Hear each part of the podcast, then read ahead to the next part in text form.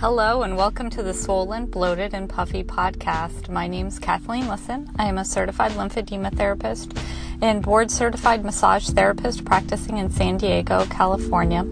And um, this podcast expands upon the topics that I cover in my book, Swollen, Bloated, and Puffy.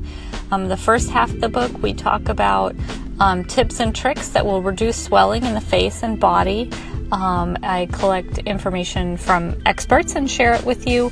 Um, and this is really good for my clients who um, they come to me for swelling after plastic surgery, reconstructive surgery, um, orthopedic surgery, and also if they have a diagnosis of lymphedema. And I'm also getting a few clients who have uh, autoimmune disorders as well. And then the second half of the book is um, I get into research that has proven um, different activities that we can do to balance our immune system and reduce stress. Um, so, today I want to talk about um, breast cancer. Um, breast cancer happened to my mother. Um, she actually passed away from it, and I have had um, the testing for the breast cancer gene and I get regular mammograms. And of course, October is Breast Cancer Awareness Month. But what kind of is missing, I think, from the conversation is the actual breast cancer awareness.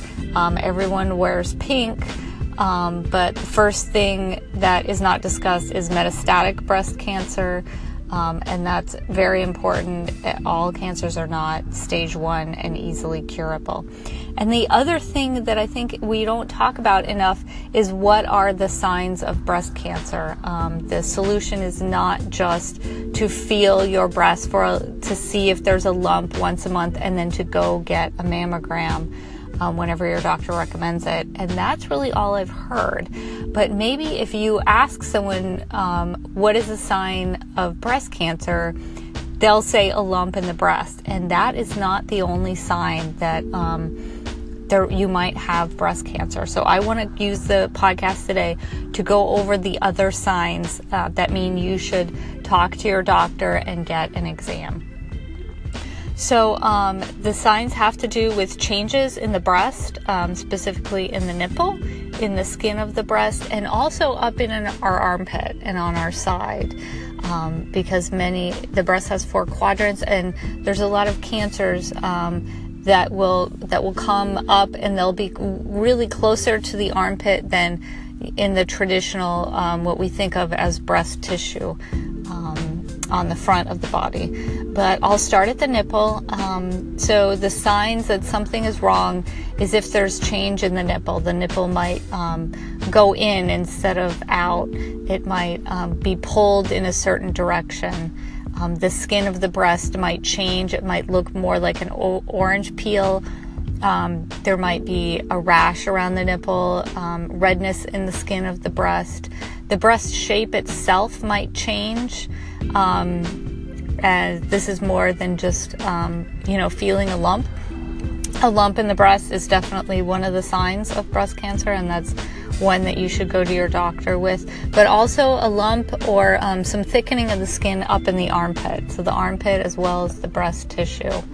Um, these are more signs than just the traditional ones we've um, heard of to look at um, when we do the monthly self breast exam, just like look at ourselves and know how our breasts look, how you know the skin feels. So if there's a thickening, reddening, tissue change, um, anything to change with the nipple, um, and anything up in the armpit as well. These are signs and symptoms um, you can bring to your doctor and um, take that next step to get the mammogram or to, get some other screening to see if it is breast cancer, if it's something else um, that they can treat.